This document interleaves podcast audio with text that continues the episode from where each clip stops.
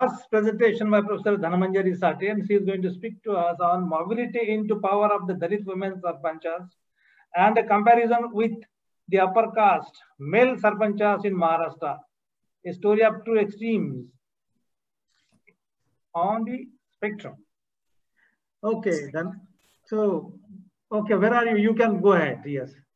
Yes. Uh, thank you very much, uh, Professor Guru. I'm I'll start by saying that uh, I'm very happy to be here uh, because this is the first time I'm attending this international conference on Maharashtra. Uh, and uh, I also have a feeling that maybe I am breaking a link which has been established right from the beginning, but I will still continue with this, my presentation. Um, I have a bad throat, so I'm a bit sorry for that. So, uh, um,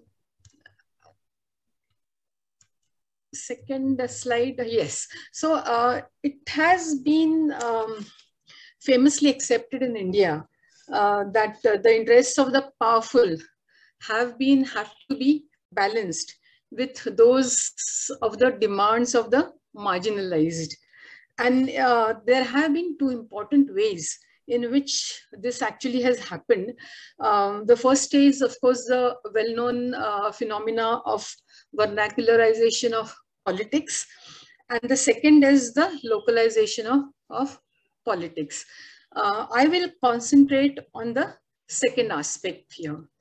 Um, so uh, one of the ways in which uh, localization has happened in India is via the 73rd Amendment to the Constitution, which happened in 1993.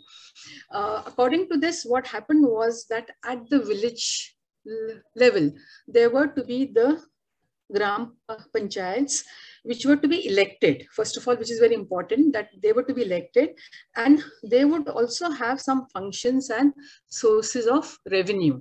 So on these two important accounts, that is um, the Gram Panchayats would have uh, elected uh, uh, panchas and they would uh, elect a sarpanch. Um, and they would have uh, uh, some other sources of function. Uh, they, they would have other functions and sources of revenues. So uh, this was the new thing. So we have, this has been happening since 1993. So we have some history with respect to what has happened there. Now, um, interestingly in India, what we see is that uh, the phenomena of decentralization and globalization has al happened almost at the same time, which is that the economy started to open up um, around 1991 and um, the uh, process of decentralization also started sometime around 1993. So um, uh, it's a very interesting thing which has happened because at the same time, the international funding agencies also started to talk about decentralization for better governance. So what they said was that if you want to have uh, some amount of funding from us, you will have to decentralize. Now, uh, in the developed world where they had mature um, democratic systems, uh, decentralization of this kind had already happened. But um, it started to happen in India, say around the same time.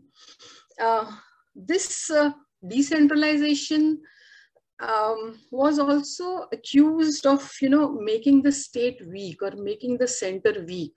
Uh, and like, you know, it was said that it would lead to hollowing out of the state uh, from the both ends. Because if you have globalization of um, the economy on one end, and if you have uh, local bodies having more power, then the central government and the state government will not have enough power to do what they want to do.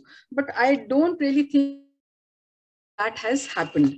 At this stage, I must also bring in what was done by Rajiv Gandhi and his perceptions about uh, the governance in India. Uh, first of all, we know that he was he came to power in 1984, and actually the opening up of the economy started in 1984 though it was not announced it was not declared but uh, most of the economists would say that it happened slowly and steadily from 1984 and with respect to governance his ideas were informed by what he thought about the corruption in the developmental schemes uh, the delays which were there which happened from top till the village uh, level. And he also uh, spoke about the role of the power brokers. So it was within this framework that he actually tried to pass the localization bill. Uh, once in 1987, once in 1988, but he could not do it. And his idea was to give the direct power to the people of India. Now, if we come to Maharashtra, uh, we see that uh, the Panchayat law was passed in 1993 and gave 27% of the reservation to SCs and STs and to women it was increased, uh, it was 33% and afterwards it was increased to 50% in 2011. Um, now the case for uh, reservations of this kind for different ethnic groups or for women has been argued well in the domain of political science. Uh, you have the theory has of the politics of presence, then you also have the theory of critical mass in political participation. And of course, we all know here that Ambedkar had spoken about it and written about it in 1940s itself. Now, uh, what I have done is that um, I have done a comparative analysis of 32 villages with um, which have Dalit women sarpanches and 32 villages which have upper caste male sarpanches and they were selected pairwise. The survey was done in April, May 2018. And I would, I would just like to quote Peter D'Souza and say that I've tried to be um, I have avoided being excessively evangelical or overly skeptical. Uh, I have fear of both. I don't want to do that. Uh, now around 200 and uh, around 120 questions were asked and the idea was to find out what makes a sarpanch effective and is the upper caste male sarpanch more effective than the Dalit woman sarpanch or it is not like that. So for that, um, I have four indices. First is that of material assets, which talks about land, condition of house, assets, and things like that. The second one is important, which speaks about education and the health which a sarpanch gets from others. The third is that of social discrimination, which speaks about disrespect of any kind um, like, you know, being called by the first name and things like that. Uh, the fourth one is that of index of political embeddedness, where I am looking whether the sarpanch, be it woman, uh, Dalit or upper caste male, has got a family background, whether he or she has been a panch earlier, or um, whether uh, he or she has been, or anyone in the family has been a member of a milk cooperative or sugar cooperative and things like that. And all these feed into, or all these first four are independent variables. And the final one is all these four lead to the effective participation of the Dalit or the open category male-female sarpanches. Now, uh, the way in which effective participation has been defined is um, I'm looking at the involvement and the knowledge about how the Gram Panchayat actually works and things like that. Now, um, what I find is that after doing this survey, uh, it was done, as, as I've already said, that in, in uh, the villages of uh, Kolhapur and Sangli, uh, which are advanced parts of Maharashtra, relatively speaking at least.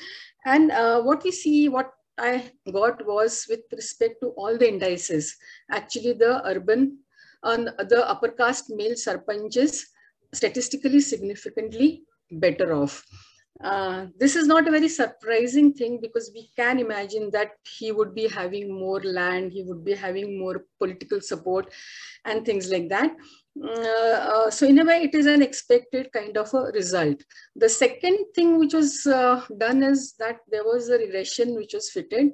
And the main reason why the Dalit woman is not as effective as the urban male sarpanch is that uh, she faces a lot of social discrimination.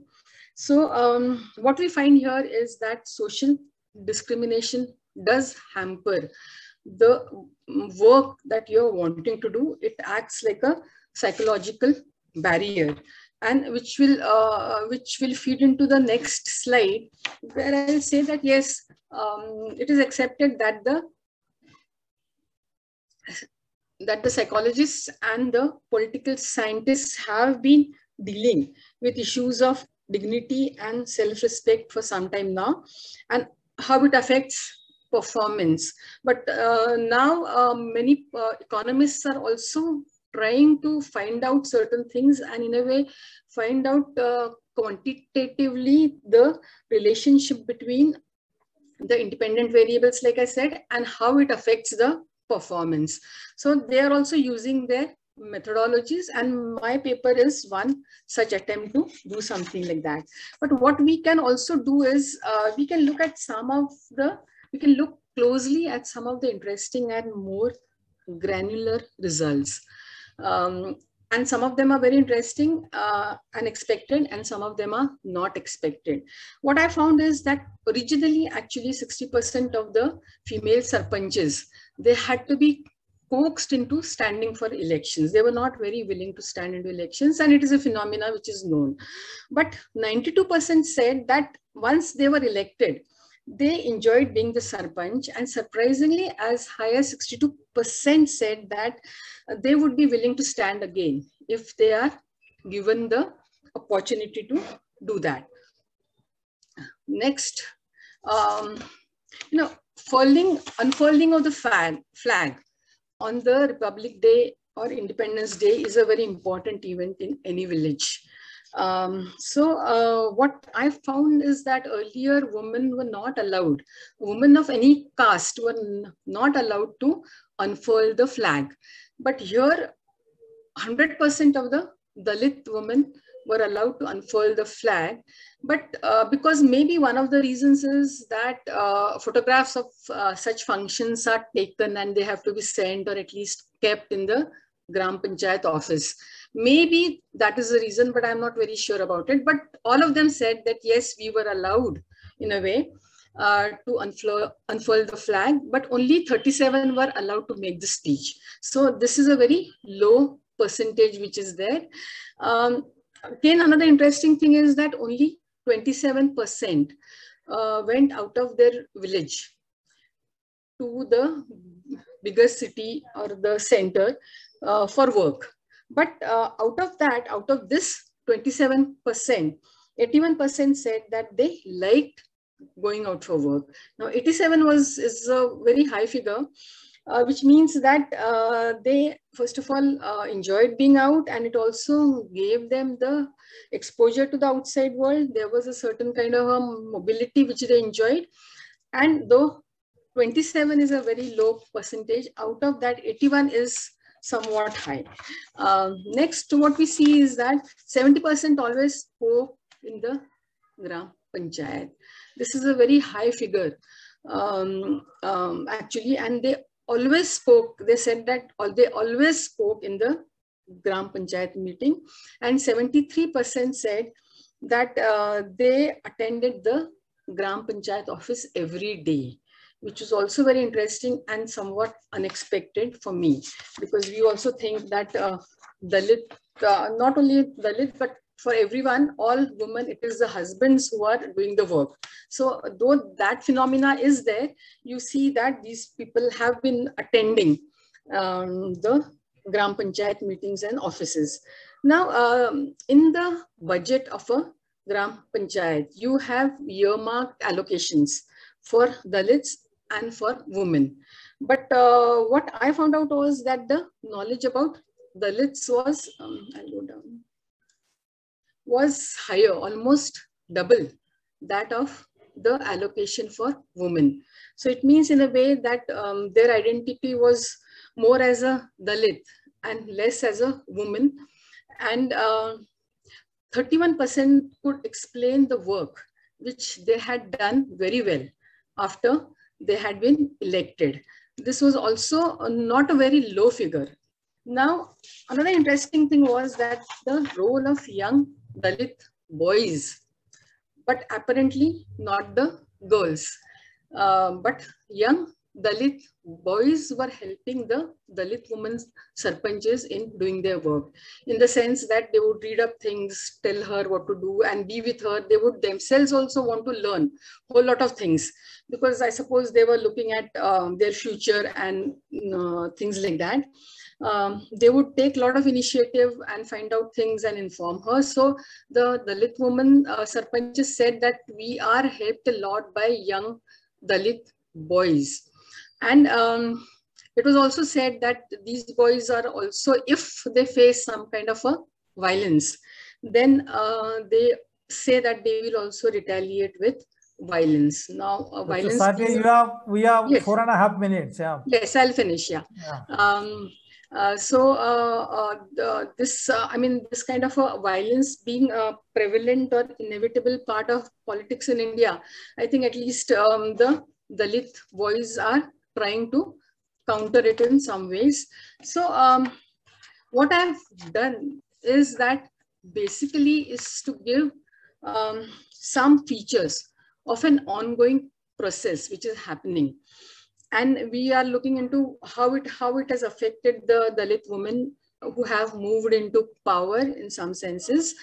Um, some of the results are of course expected, but some of the results are not expected and they are very positive, so to say. The real issue would be, I suppose, uh, is the speed of change acceptable? Because um, as Karl Polanyi has said, that um, different factors would affect the speed of change. Uh, so I'm sure some people will find that what is happening is uh, too slow and some people may say that it is okay, it's not so bad. But I'll finish by it is acceptable to some people and not to some others. I'll finish by saying uh, what Amartya Sen has said at some stage, which is that um, Indian people are very patient and they should become somewhat more impatient in their public lives. And I finish here. Thank you very much.